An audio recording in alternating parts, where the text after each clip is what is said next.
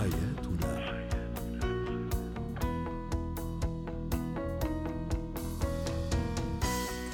نجدد تحية لكل مستمعينا ومستمعاتنا، أنتم تستمعون لبرنامج حياتنا، برنامجكم اليومي الذي يعنى بشؤون الأسرة وباقي الشؤون الحياتية الأخرى. زينة الحياة.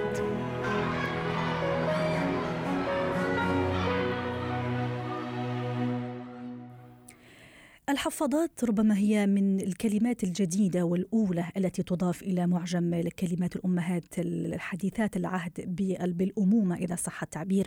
الطفل حديث الولادة يحتاج لتغيير بشكل دوري للحفاضات، من أجل هذا نتحدث عن الطريقة المثلى لاختيار هذه الحفاضات. للحديث عن هذا الموضوع ينضم إلينا عبر الهاتف اختصاصي طب الأطفال دكتور علي كوجا سعد. مساك دكتور علي.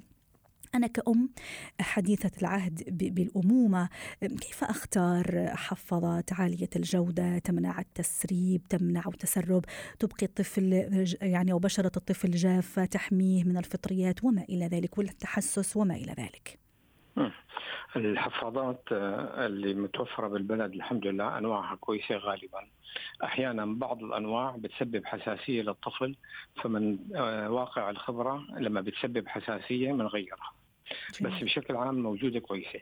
أما طريقة استعمال الحفاضات هي اللي بتعمل فرق. أيوة. الحفاضة لازم ما تكون ضيقة جدا ومشدودة جدا، لأنه التهوية كتير مفيدة للطفل، تهوية الانتخاب. في طريقة معينة أقدر أعرف من خلالها أنه أنه الحجم كويس مثلا ولا ولا لا؟ مكتوب مكتوب عليها مدام على كل حفاضة من أي وزن لأي وزن مه. تستعمل ممتاز. حسب حسب وزن الطفل نختار الحفاضة ومنسكرها بشكل أنه تمنع التسرب بس ما تمنع التهوية، بشكل متوسط يعني مشدودة مشدودة بشكل متوسط.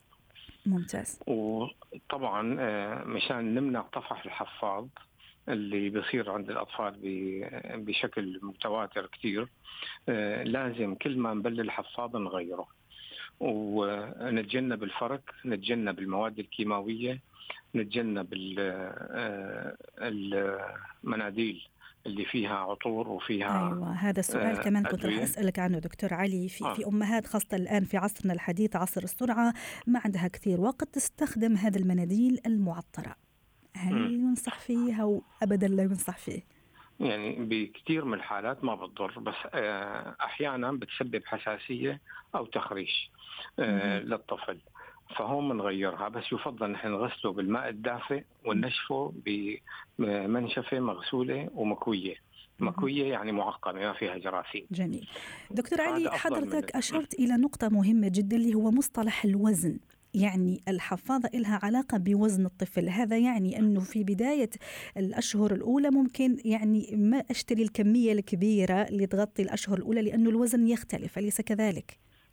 مظبوط صح. هلا الأطفال عادة بكل عمر لهم وزن، بس في أحيانا اضطرابات بالنمو. يعني من كم يوم جايني طفل عمره سنتين ووزنه ستة كيلو، وفي أطفال جاني طفل عمره ستة شهور ووزنه ثلاثة عشر كيلو. فبنختار المقاس المناسب. لما يكون ثلاثة عشر كيلو بنختار المقاس اللي بيجي بين عشرة إلى ثلاثة عشر كيلو. آه لما بيكون وزن الطفل ستة كيلو مثلا بنختار المقاس الأول اللي هو بين ثلاثة إلى ستة كيلو، مشان يكون آه تغطيته مناسبة، لا, لا كبيرة ولا صغيرة عليه. طيب آه جاء جاء هذا التحسس أو الفطريات دكتور علي، شو أول إجراء لازم أعمله؟ أولا سببها عادة بيكون الفطريات ممكن تجي من البراز، من عن طريق جهاز الهضم. عندما يتبرز الطفل أحيانا بيكون في فطريات بالمواد البرازية، وأحيانا تجي من الخارج. البنات ممكن تكون كمان تعشش بالمناطق التناسلية، الطفلات الصغيرات بسطح المنطقة التناسلية. فمشان الفطريات أولا التغيير الحفاض المتوالي كل ما نبل، التهوية، وبعدين اللجوء للطبيب لما بتطول الاندفاعات الجلدية. ممكن يكون سببها فطريات، ممكن يكون سببها جراثيم. أما السبب الشائع الأول هو الأمونيا اللي موجودة بالبول، وبعض المخرجات اللي بتجي مع البراز. جميل.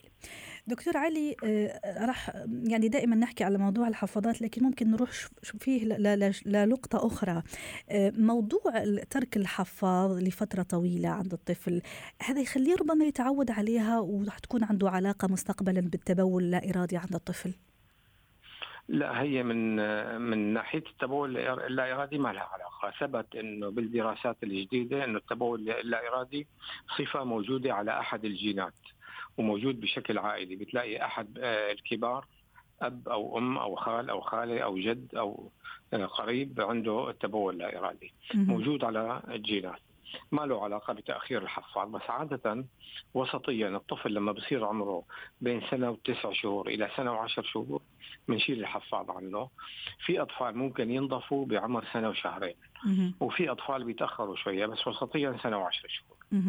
طب آخر سؤال دكتور علي لو تسمح لي، تكلمت أنه ضرورة يعني تغيير الحفاض كل ما تبلل بالنسبة للطفل، ماذا بالنسبة للفترة الليلية؟ هي فترة طويلة، ممكن الطفل ينام لساعة ينام لساعة طويلة، أيضا الأم ممكن تنام لساعة طويلة وتصحى الصبح وتلاقي الحفاض تبلل، ممكن تبلل من ساعات هي هي ما انتبهت لها، كيف يكون التعامل؟ المفروض ما نخلي فرصة للبلل يكون موجود على لفترة طويلة حتى أثناء الليل.